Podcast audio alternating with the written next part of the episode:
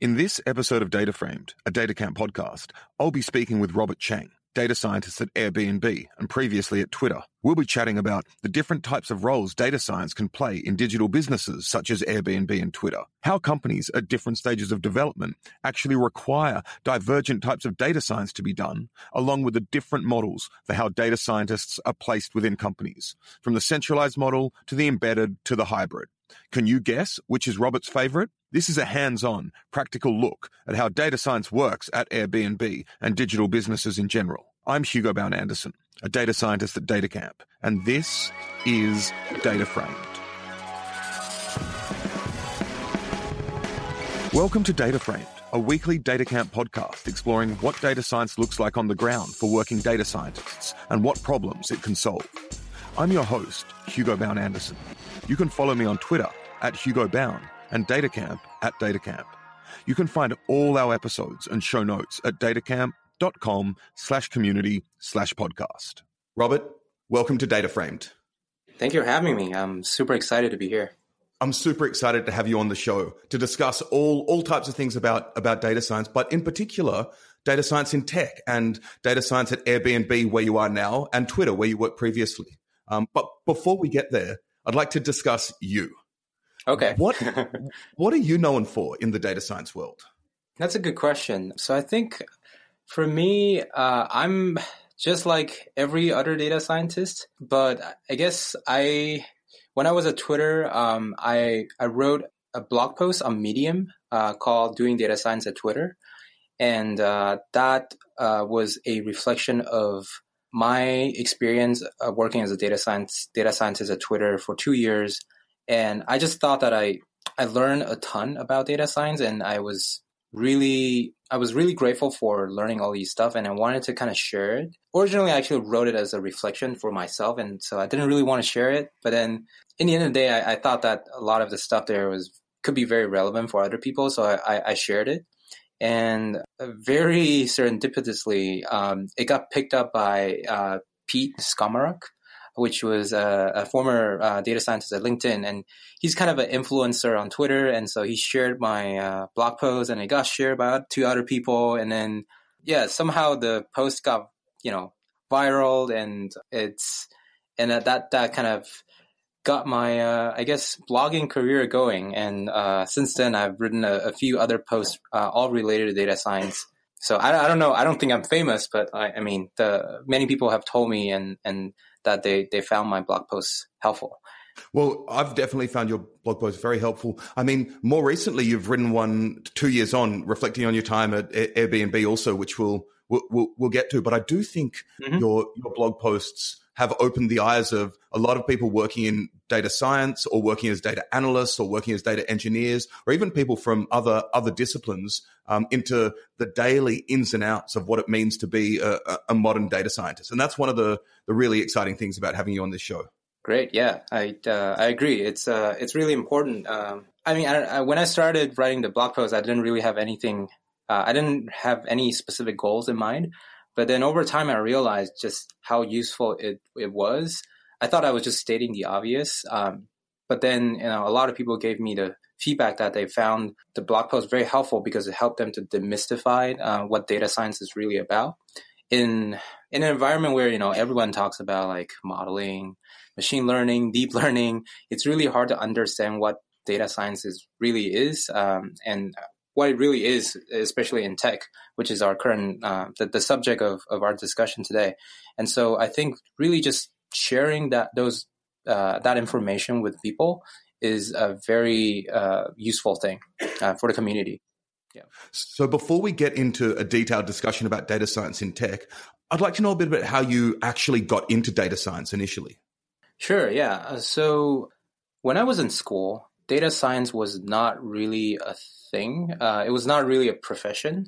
I was um, so I study um, operations research as an undergrad, and then later I studied statistics uh, in grad school. And you know, generally and broadly speaking, I, I have always been very interested in statistics, computation, and also data visualization. I I was very deliberate. You know, even I, I guess early on, I was kind of very deliberate about uh, how I want to build my skill sets. And so I actually very much enjoy planning all my courses and curriculum.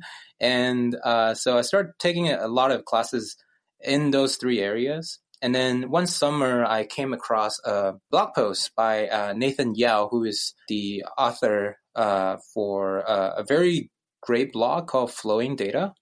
And in in that blog post, he mentioned about I think he cited this like Harvard Business Review article on oh data scientist the you know sexiest job of the 21st century or something like that. Something really like eye catching and even like clickbaiting. And so I just clicked into it and started reading about it. And then I, I, I read through his description and I realized uh, whatever he was describing, the data scientist, this, this, this particular profession or role that he was describing was very similar to kind of the uh, skill sets. It involves the skill sets that I, I, I, I have been building. And so I thought that, you know, maybe there are interesting industry opportunities uh, that would allow me to continue to work on that domain uh, after school. And so that's kind of how I got started. And so these these three specific disciplines or skill sets were statistics, computation, and visualization. Mm-hmm. That's correct. And what what type of um, research were you thinking about, or what type of data sets were you looking at, or visualizing, or doing computation on? What interested you at that point? at that point, I think it was, to be honest, I don't think it was uh, anything specific. There are many, well, there are many areas that I, I was interested in, in, in doing, but I was quite interested in understanding using open data uh, to investigate uh, some of the more social issues. And so I didn't do I didn't do much public work uh, when I was in school, but uh, I was very interested in like basically taking these like governmental data that is like buried in the you know bureaucracy and just kind of dig them out and then just trying to visualize these basic uh, statistics in a way that it, that that paints a picture about you know how our society work and it, it really yeah so that that i would say that's probably the, the area that i'm most interested uh, when i was in school. I mean that's probably one of the reasons why i later joined a social uh, network company just because there's so many data that's being generated uh, by people. And it's it, it really gives gives you a glimpse of into like kind of how people share information how they use information. That's kind of what i was interested in Great. And so essentially, you were engaged in these practices of statistics, computation, and visualization, and then noticed that these, among others, had been rebranded or remarketed as as data science in some sense. Mm-hmm. Yeah. Oh, yeah. I, I should uh, I should bring one uh, extra example.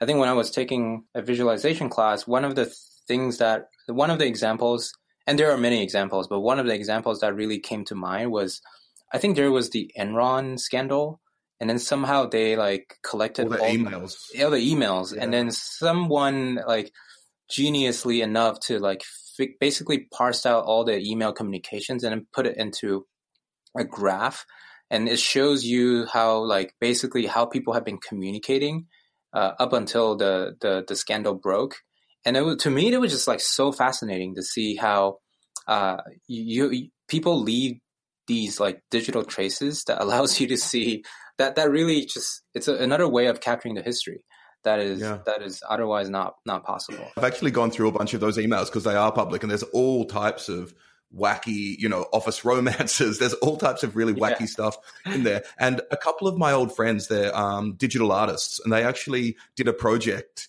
uh, with the Enron email set where you can sign up to their mailing list to receive these emails in perpetuity for the rest of, you know, for the next thousand years or whatever it is. That's great. That's yeah. great. So my last question about about what your your history is when you say computation, which is such an important part of data science today, we're not talking about pen and paper. We're talking about using a computer.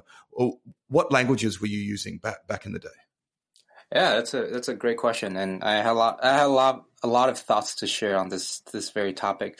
Uh, but to answer your question, um, when I was undergrad, I actually really hated anything computer related. Um, when I was undergrad, I did pure math, so I did a lot of proofs. So I use a lot of pen and pencils, and uh, I try to avoid as much as I can on doing anything computation related. Uh, it's not until uh, so I learned, I think I learned MATLAB uh, when I was an undergrad. I didn't really use it. And then it was not until grad school, I think, and uh, there was one there's one class where I think it's a stochastic pro, uh, optimization course where we were learning some probabilistic uh, models, and uh, I think it was Metropolis pasting algorithm. I think I still remembered it.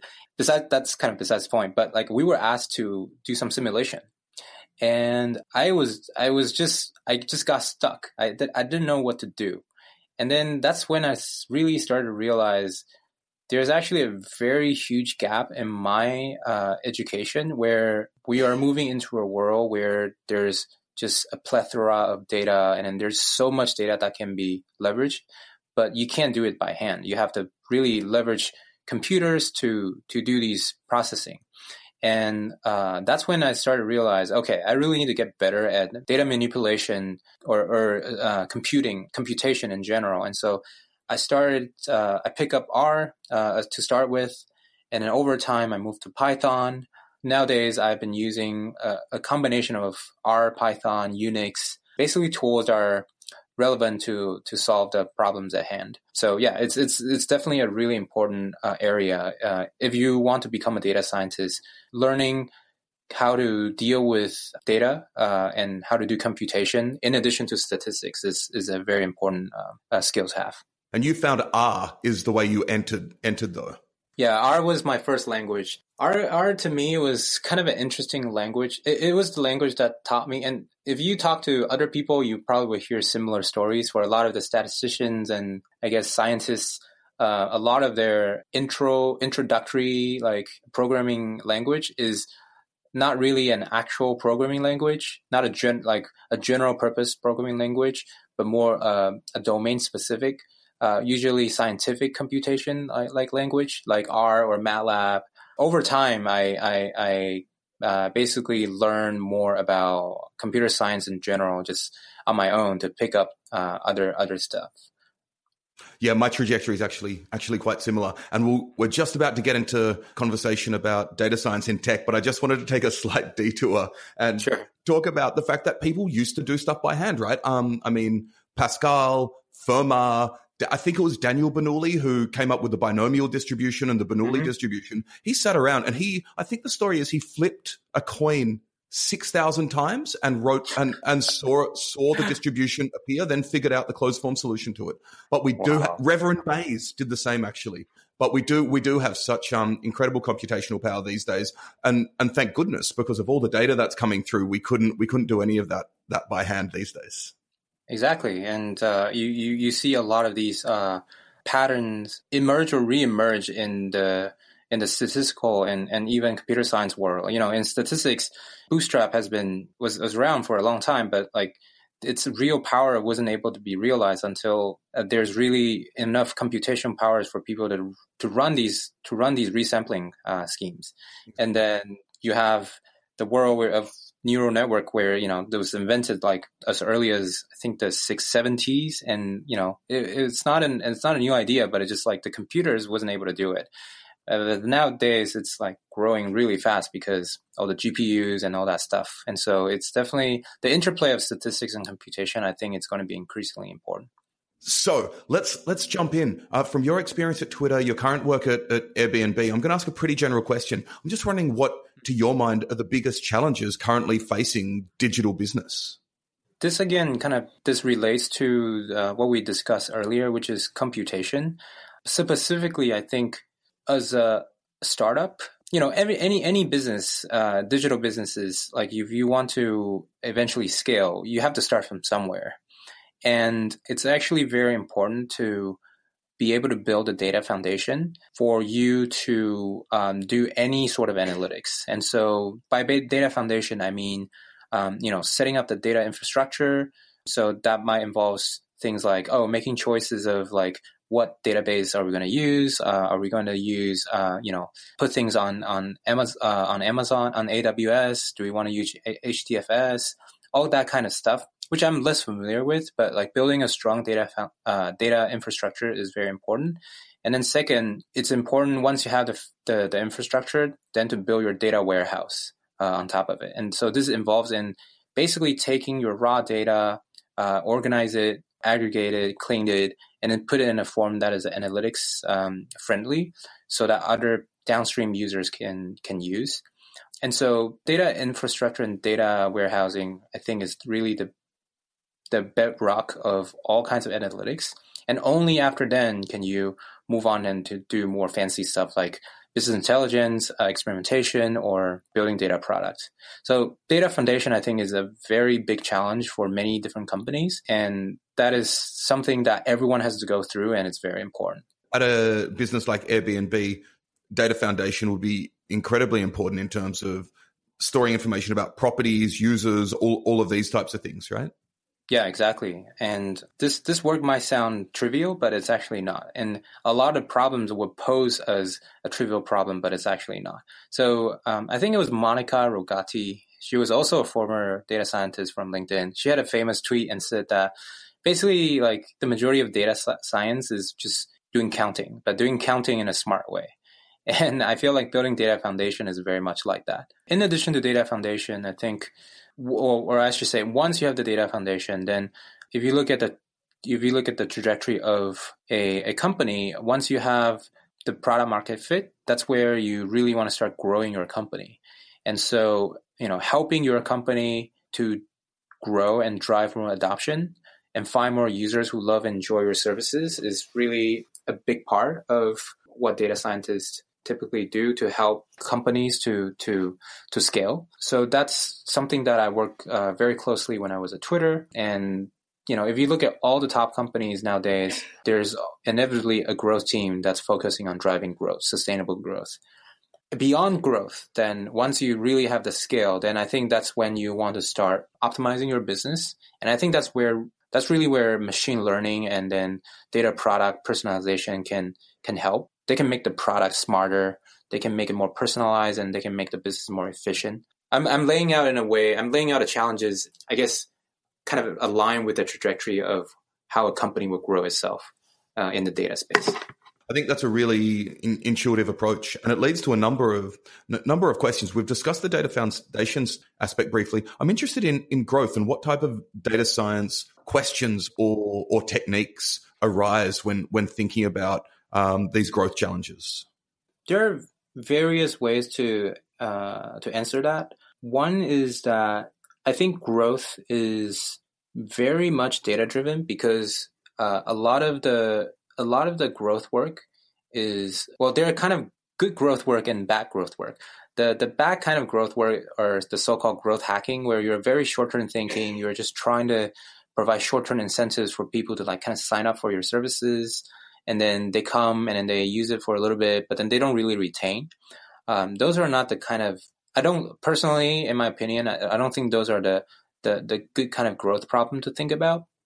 Um, I think the the the good kind of growth is you really think about the business. You really think about what is the values that your service is able to provide, and then thinking about what are the product changes that you can make to expedite the process in which your users can start uh, enjoying the, the values that, that your service provide.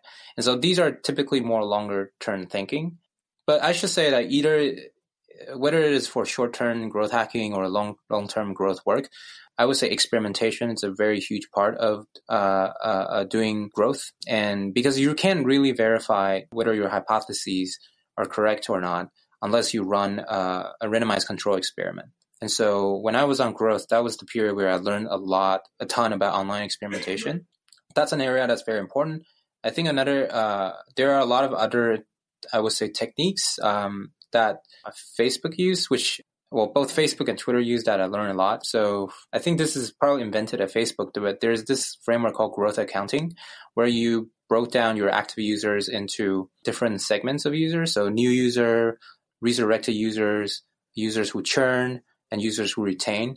And then if you kind of break down your business by, if you break down your active users by uh, these segments, you can observe over time. Oh, are you actually increasing the number, the share of new users, or eh, or do you have a leaky problem where the, your your share of churn users are increasing? And that's a very informed view, informative view, telling you what is the composition of of the users who are using your services. So, could you give me an example of an experiment that you you did at Twitter that you you found interesting or exciting? That's a great question. I've ran so many experiments at Twitter. I can talk about the the first project that I uh, that I was involved when I first joined Twitter. It was a project that is less growth related, to be honest. Uh, so let me describe what it is. So basically, it was a project where we you know, as a social network, people get notifications and emails as they interact with our platform. And we had a hypothesis that a lot of our users are receiving all kinds of notifications and they're getting they're getting fatigued by these uh, messages and some of them are more useful than the other and so one of the things that we were trying to run is is there a way in which we can identify a subset of email or push notifications which users don't really need to get. And because they have low value. But and and and we have a hypothesis that if we are able to identify the combination of that email and user set then we can remove those emails from them. That will one help them to have a cleaner inbox and two it will still not hurt our bottom line. Like people will still find value they will still come back and so there are some data science work going into it and figuring out what is the right combination. And then we ran an A B test where we have a control group where users will continue to receive whatever notifications that we have in the system. And then we have a treatment group where we hold back certain emails from the users so that we respect the user's inbox. And then the, the end result for us is to compare the result of the engagement metrics between the control group and the treatment group and to see if uh, we are able to maintain the same level of engagement for users who did not receive those uh, notifications. And luckily, it turns out that uh, we kind of did the analytics right so that we realized basically the users who are most active they're receiving for example if i get a if i get a, a, a direct message or a tweet from you it's very likely that I will get the same notifications on my push notification as well as my email inbox. So they're in some sense kind of redundant. And so if we can just basically remove one or the other, then uh, that will make their inbox less clutter, but then at the same time, they'll still get the message from other channels. Um, so that's kind of one example where it wasn't really used to drive growth, but it was using A/B tests to respect our users' space and inboxes that that's a wonderful example and it's a great experiment but the reason one of the reasons i think it's so wonderful is because it's something we can all relate to right? With with the world of, of, having push notifications come in. I mean you know while i'm recording this podcast with you i've got my phone on airplane mode for for, for, for the for the obvious reason. Up next we have a segment called data science best practices with Justin Bois. Justin's a lecturer at caltech where he teaches lots of courses for biologists and bioengineers and helps them to work with their data. Hey, Justin. Great to be with you, Hugo. I understand you want to talk to us today about how you share data. Yeah, I want to make a simple but important point. If you want to share a data set, make an informative plot that displays as much of your data as possible. I totally agree with that, Justin, but that can't be the whole story. You're right. It often is not the whole story, and there can be lots of statistical modeling and inference to be done. But the seemingly obvious notion that you should generate a plot that displays as much of your data as you can is often overlooked. All too often, I see research papers, figures in news articles, and when I was working in industry, internal memos that do not do this. Really? What do they do instead? Well, most commonly, people will report a summary statistic, like the mean or median, and sometimes a confidence interval. This is often done in text, not with graphical plots, and sometimes the confidence interval is not even properly described. There are often implicit assumptions of normality of the data and symmetric confidence intervals, that sort of thing.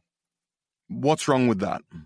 Well, there's nothing wrong with reporting summary statistics, provided you clearly define the statistical model and assumptions under which they are calculated. But when you don't plot the data, you can end up over distilling the data to just a few numbers. An effective graphic tells so much more of the story. In a graphic, you can explicitly see what the measurements are, and importantly, how they might be distributed. Can you give me an example of a good display of data? Sure.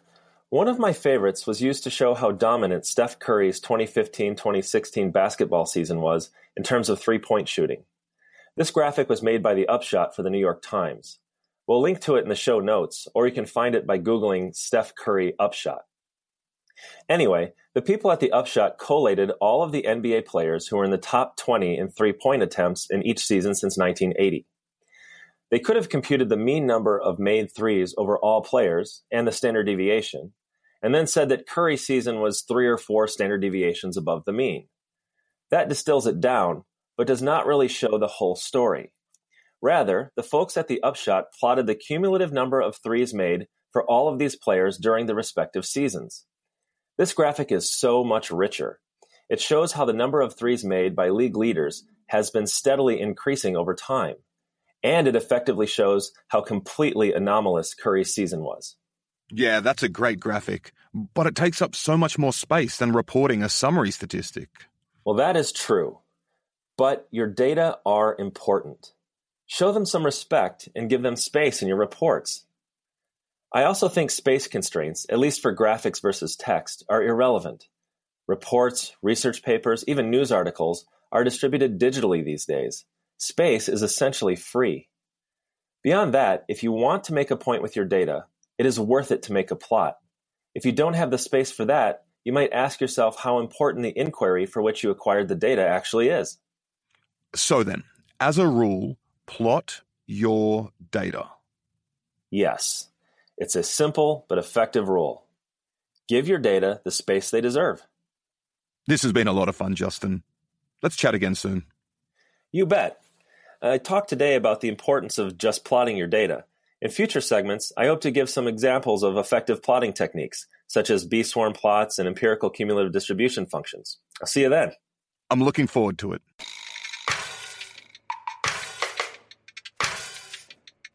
After that interlude, it's time to jump back into our chat with Robert. Talked about the three different different phases: data foundation, growth, and, and machine learning. Where is Airbnb at now?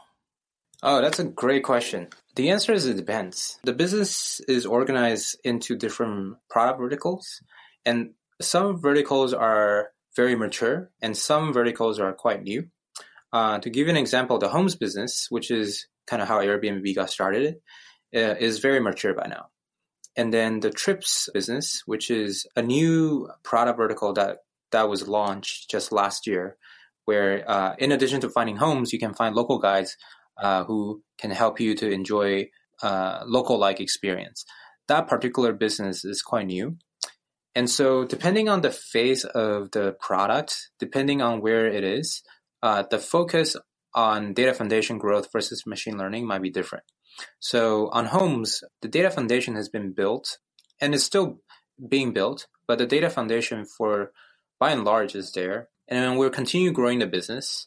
And there's a lot of machine learning uh, and personalization data, data products that's that's being worked on for the homes business. Versus if you look at trips, uh, really because it's a new product, a very big focus is to focus on growth. So it really depends on uh, which product vertical uh, we're talking about. One thing that changed in your professional life when when you moved from Twitter to, to Airbnb was was a far stronger focus on machine learning, right? Mm-hmm. That's correct. And what type of machine learning are you doing or involved in at, at Airbnb? To give you a bit more context, uh, when I was at Twitter, I was very much involved in product analytics, experimentation, statistical inference, and so when I transitioned to uh, Airbnb, I made a pretty conscious decision to learn about other uh, areas of data science. And I want to do more machine learning. And I want to do uh, more sort of data, basically modeling, uh, statistical modeling. And so uh, I was very lucky in the past, uh, I would say, two years um, at Airbnb. I was able to involve in some MIDI modeling project. And the one that I have been working on uh, recently, early this year, is a project where we try to model the lifetime value of a listing when they first get booked on Airbnb. And what's lifetime value? Yeah, so lifetime value, you can think of it as, you know, if you have a listing and you put it on Airbnb, you will hopefully start getting bookings. And then over time, you will accumulate. Uh, each time you host someone, you will get paid.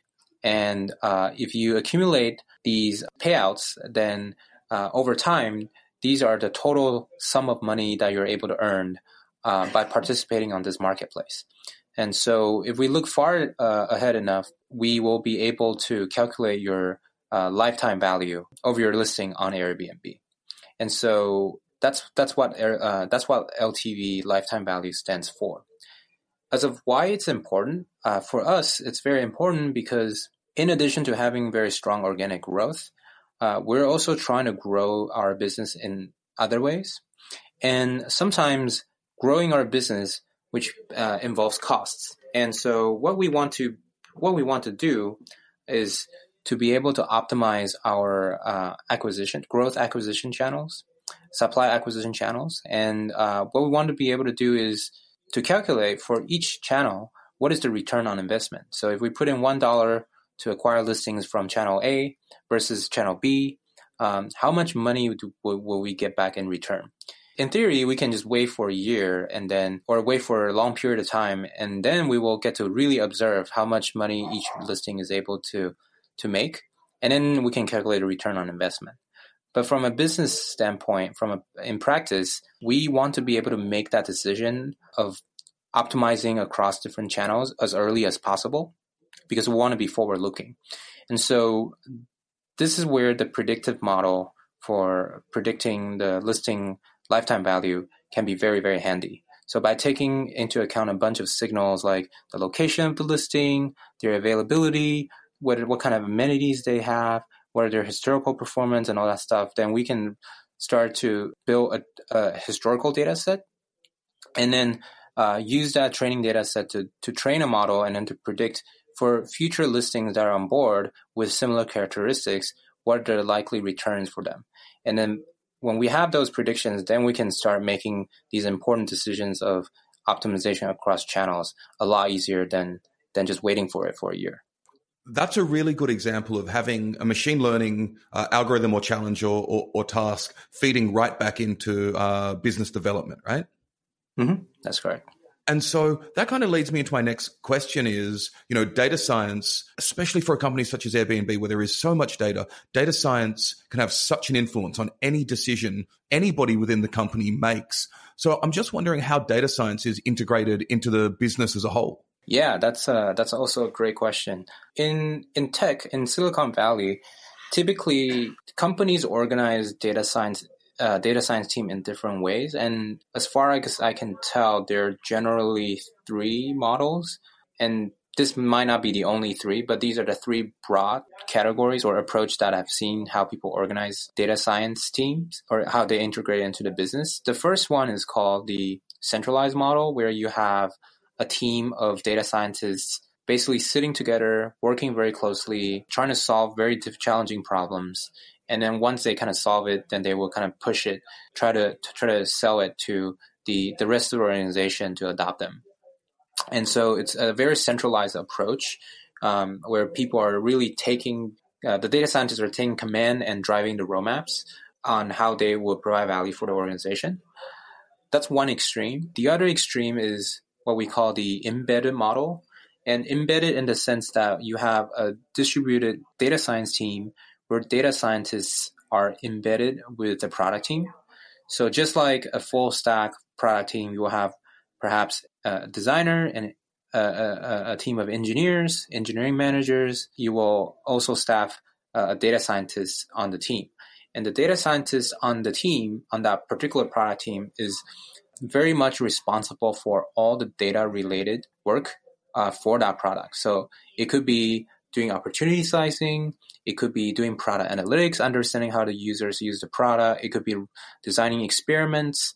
Um, so to, to help and iterate a product. Uh, it could be building uh, machine learning models for the product. Uh, it could be a wide variety of things. And so these are people who are very, very much embedded into the product and they know very well the domain of the product, but not necessarily on other parts of the product verticals one extreme is centralized, fully centralized model. The other extreme is fully embedded model. Um, and it has its pros and cons. And we can talk about it a little bit more, but uh, the last the last model is kind of the hybrid of the two, where you have data scientists continue to be embedded with product team, but then you still have this functional team where data scientists do not report to like a product manager or engineering manager, but they report to, into a data science manager.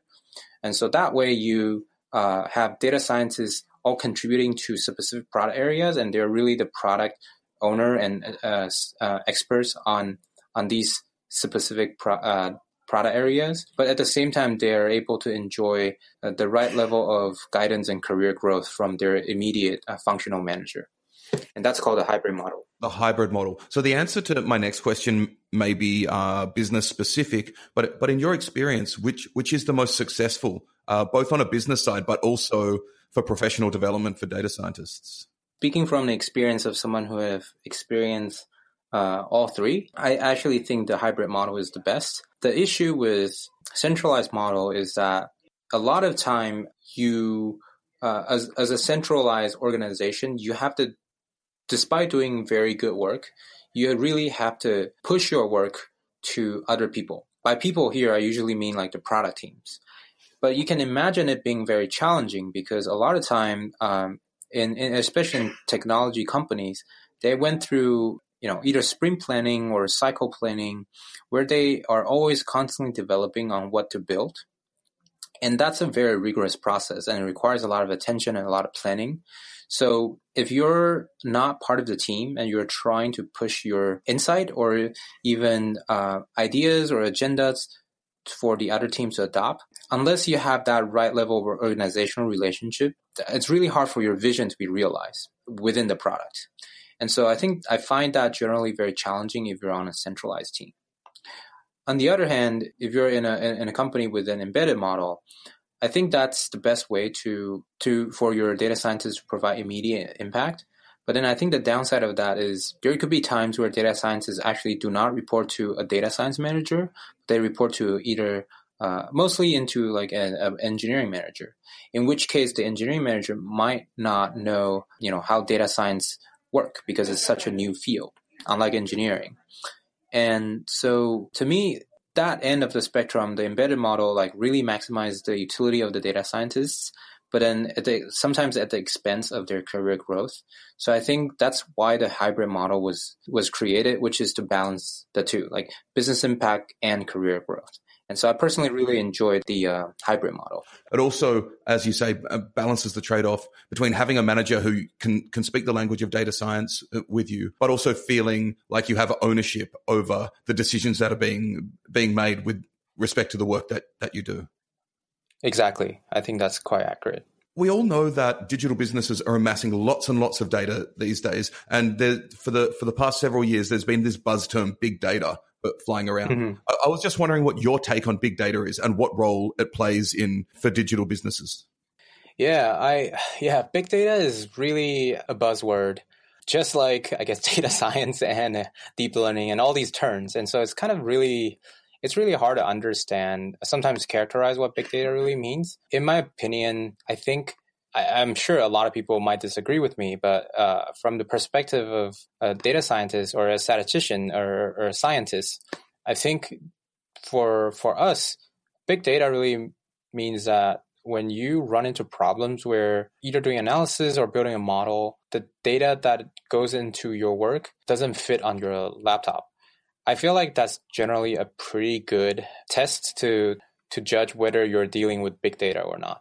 Uh, or to put it another way, there are actually many, many business problems which can be solved without using big data. And uh, you know, this might be a digression, but if you if you consider a lot of the uh, Silicon Valley top companies nowadays, um, you know, people would build their internal uh, R packages or Python packages where a lot of the work goes into making um, the R and the Python environment connect to the internal data warehouse so that you can just query data uh, from the warehouse, pull it down to your local machine, and then do your analytics or uh, analysis. And I would say a lot of the actual data science work actually can be done on your laptop. So I think I think big data is not the you know not the not the solution to all the problems that people encounter uh, when dealing with data science. That said, I do think that there are many different problems really requires big data. Uh, really, in other words, really require you going above and beyond uh, building your model on your l- laptop. And so, you know, just again, taking taking my my uh, the example that I mentioned earlier on building uh, listing uh, level uh, lifetime value model. We have so many listings on the platform, and we're trying to make predictions for all these listings trying to make predictions by taking into account a bunch of signals that we have. This is the scale of the of the problem is really really big, and it's not something that you can just easily crank or or something some model that you can easily train in your local machine.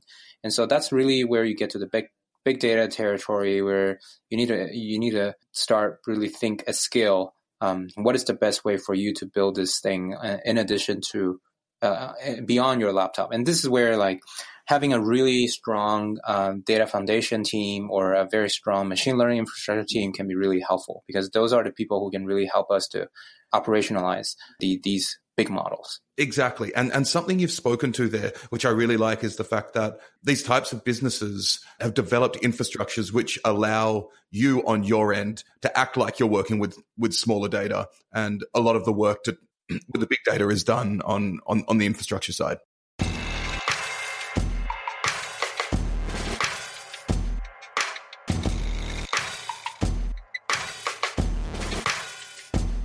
Let's now jump into a segment called Data Science Blog Post of the Week with DataCamp curriculum lead Spencer Boucher. What post did you enjoy checking out this week, Spencer? This week, I wanted to talk about a great blog post that hits on the relationship between data science and academia. I'll bet that a big chunk of the listenership on DataFramed either are or have been involved in academic research, just because academia has played a crucial role in the development of data science from its earliest days. But the best way for data science and academia to work together hasn't always been super clear. So Jake VanderPlas has summed up some of these issues really well in his blog post, The Big Brain Drain Why Science is in Trouble. Even though he wrote it way back in 2013, it's definitely still relevant today. So we'll definitely link to this post in the show notes. But what are the major issues that Jake identifies, Spencer? So Jake correctly points out that as science becomes more and more data driven every year, the ability to effectively process data is superseding other more traditional research skill sets. More and more, scientists must be broadly trained experts in statistics, computing, algorithms, and software. Sometimes it can begin to feel like domain knowledge is merely an afterthought, actually. Despite this shift, academia has actually been pretty slow to adopt incentives that encourage developing the data science aspect of academic research. And why is that bad? Well, it's bad because an academic culture that only rewards publications runs the risk of losing out on new, potentially game changing tools like NumPy, SciPy, and scikit-learn. Researchers need powerful open source technologies like these to advance the frontier of their fields, so there needs to be systems in place to reward time spent working on them. As an academic who's a core contributor to both scikit-learn and SciPy, Jake knows these pain points really well. Although a lot of progress has been made in the years since this blog post came out, still definitely a long way to go. The incentives for developing data science tools are just so much better in industry, where that skill set is rewarded with better pay and definitely higher prestige. Uh, to quote Jake, actually, some of the most promising upcoming researchers are finding no place for themselves in the academic community, while the for profit world of industry stands by with deep pockets and open arms. Does Jake propose any avenues for improving or solving these conditions? Yeah, Jake's got several ideas in the post uh, about how to prevent unnecessary brain drain of academics to Silicon Valley. One that I find particularly interesting is the idea of creating a brand new academic employment track that provides a tempting career path for open source software developers. Check out his post in the show notes for more. Thanks for sharing this post with us, Spencer. If you dug that, listeners, make sure to check out next week's episode, which is a conversation with Jake VanderPlas himself. Jake's a data scientist, astronomer, renowned Pythonista, and open source beast. Jake and I will be chatting about data science, astronomy, the open source development world, and an array of other data related ideas. Thanks once again, Spencer. Yep, you got it, dude.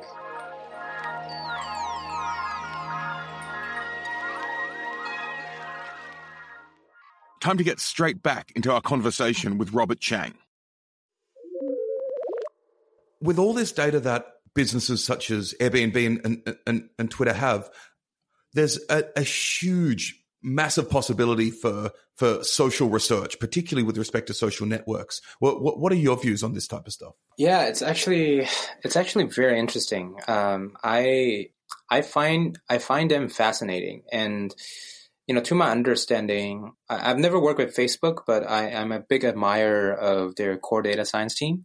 Their core data science team have done a lot of interesting research in trying to understand how information disseminates uh, in network and kind of basically how information dissemination influence people's consumption and sometimes even decisions, right? And so, you know, to make it more uh, relevant to you know our current events, you, you have, we have heard a lot of a lot of things about you know fake news on Facebook, for example, and so it, it's really interesting to think about like when these when these ads are being shown on the network, how does that really influence people's perceptions and how does that really influence their decisions?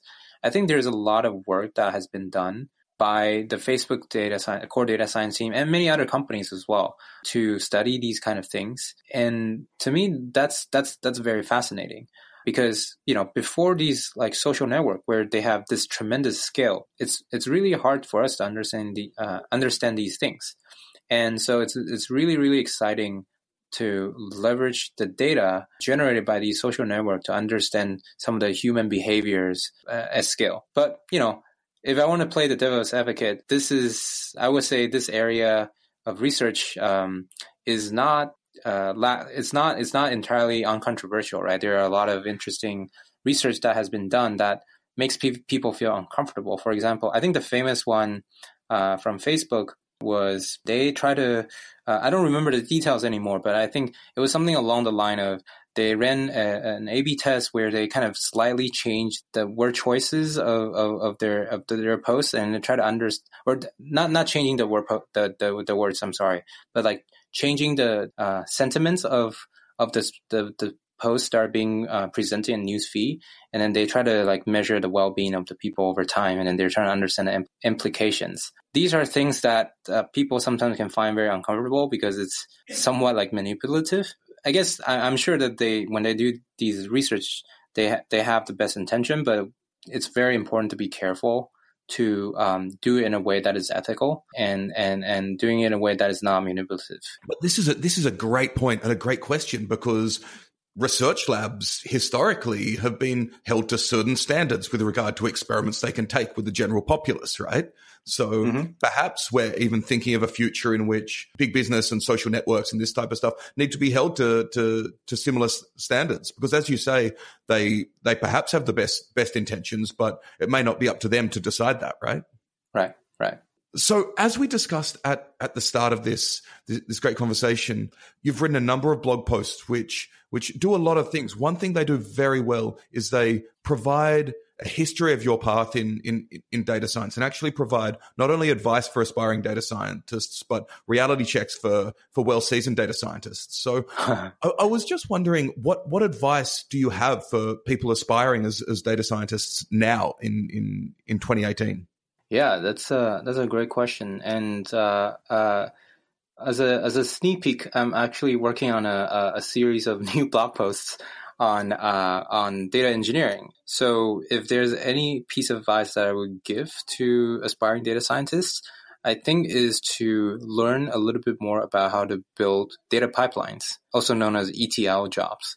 The reason I mentioned that is because um, you know over the course of my career so far, um, and I have observed people who are able to leverage data engineering as uh, as an adjacent discipline are the people who are able to take on uh, more ambitious and immediate projects uh, over time or over their career path. And I think that's something that I think is perhaps under taught or, or under um, it's not really obvious to uh, many aspiring data scientists because there's so many buzz around like just you know building the newest and fanciest uh, uh, deep learning models. And so these like fundamental foundational skills are are overlooked. If you look at the if you look at our current education system either professional or academic um, i think there's generally not a very big focus on teaching people the end-to-end data science workflow and the end-to-end workflow generally involves uh, a lot of steps, and o- almost always in the beginning is to you know ingest your data, do a bunch of data cleaning, and only after them can you start doing analysis. And so, how do you build your workflow in a way that you can have analysis ready data or uh, as Hadley Wickham put it, how do you put your data into you know a tidy data set? It takes a lot of work and takes a lot of time. And I think you know schools and even these professional boot camps generally kind of don't teach you that. They they just give you um, pre-processed data set and then they focus on like technique. They focus on algorithm and you just kind of take that data as given and then you start building some models on top of it. But that's not really how data science works. And uh, so I think it's very important to focus on on learning that. And so yeah, I have a lot of thoughts on that part, um, and I'm I'm still trying to organize them. But I think it's very important to to um, get exposure to building data pipelines that will compute data for you on a recurring basis. Well, that's a great sneak peek into into some some coming work, which I'm sure everyone's excited about. Thanks. And and what else?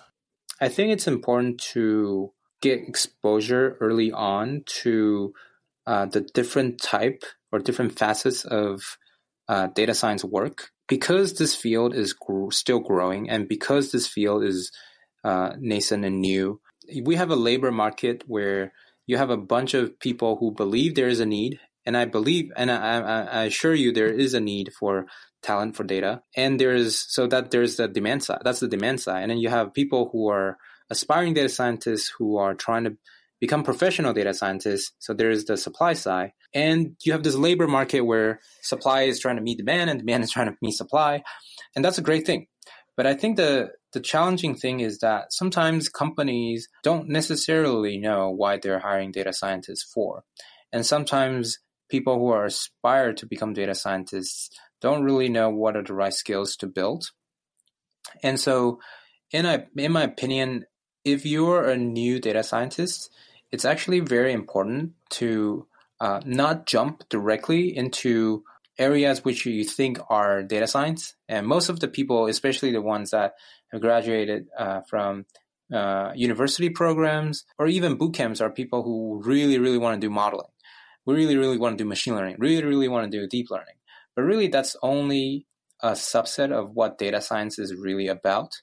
And so my recommendation is instead of just jumping in or, or concluding that modeling, machine learning, deep learning is the only path for you to become a great data scientist, I think it's good to be a little bit more patient, uh, sit back and observe what are the steps involved in building and working on an end-to-end data science project.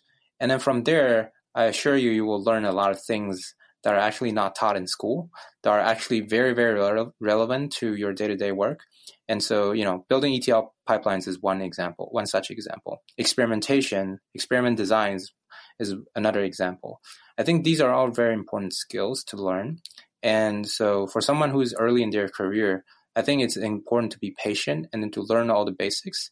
And then, only, and then after then, you can decide, okay, do I want to specialize? If I do, then I can you know dig in a little bit more and then learn uh, and go more deeply. And I think that's not only is that good good advice, but you actually spoke to something which I, I, think about a lot, which is the idea of data science as being what you referred to as a nascent field, something that's that's being born as as as we speak. So we're going to have to wrap up in in, in a minute, but we've been speaking uh, about modern data science, particularly in in terms of digital businesses. I'm wondering what fu- future data science looks like to you in the next 5, 10, 20 years, where this field will, will be going. Ah, that's a great question, and it's almost like a prediction question. Which exactly, and you, work you, in machine you know, learning. yeah, and as you know, prediction is always hard. Um, so it's hard to say. In in my opinion, though, if I were to make one prediction, I think is that tooling around data science is uh, evolving very very fast, and it's continuing. Uh, the, I think the path of innovation is not going to stop. I think uh, right now we're in a we're in a world where sometimes even doing the simple stuff is really hard because of the scale of the data and because of the knowledge that's required to command uh, or use all these tools. It, it, has improved a lot, but I think there's still a lot of rooms for improvement and people are working on it. And so I think in five or 10 years, a lot of these data cleaning and uh, uh, a lot of these ETL process can potentially be greatly simplified. And I think that would be a very exciting place to be because then um, you can outsource a lot of your sort of nitty gritty detail work to the machines. They can do it to you, do it, do it for you, and you can spend more of your time thinking about a business problem, solving the right problem, and then making uh, your solution impactful for the domain that you're interested in. One, uh, one, one specific example of this pattern uh, is also in machine. You also see that in machine learnings, where there's this like big movement of um, so-called auto ML, auto, mach- auto, automatic machine learning, and you have companies like uh, DataRobot, uh, H2O, and, and, a few others that are all kind of trying to work towards this world where um, they're trying to automate a lot of um, the kind of nitty gritty detail for you. Or I should say, at least they're trying to automate some part of uh, of your workflow. And so I don't know. I think the world will be interesting uh, when we get there. And I always debate. I have like interesting debates with my my coworkers on you know when will when will we be replaced by machines? and it's it's hard to say. Uh, I I don't think we will ever be replaced by them, but I do think that the tools will evolve a lot. And so I'm looking forward to the, to, to the day that new tools are being developed and born. I'm also looking forward forward to that day. And so, when, as we move from modern data science into future data science, I'd like one final call to action for, from you. What what should we be doing? What what should we be learning? My recommendation would be focus on the fundamentals and uh, and then don't stop learning. And so, uh, if I want to pick one thing uh, for all data scientists to learn, uh, I would say learn SQL. I didn't know SQL until I started working, and so it's entirely possible to learn SQL, and uh, you will know how you will learn how important it is for all kinds of data science work. Thanks, Robert. It's been an absolute pleasure having you on the show. Thank you so much for having me.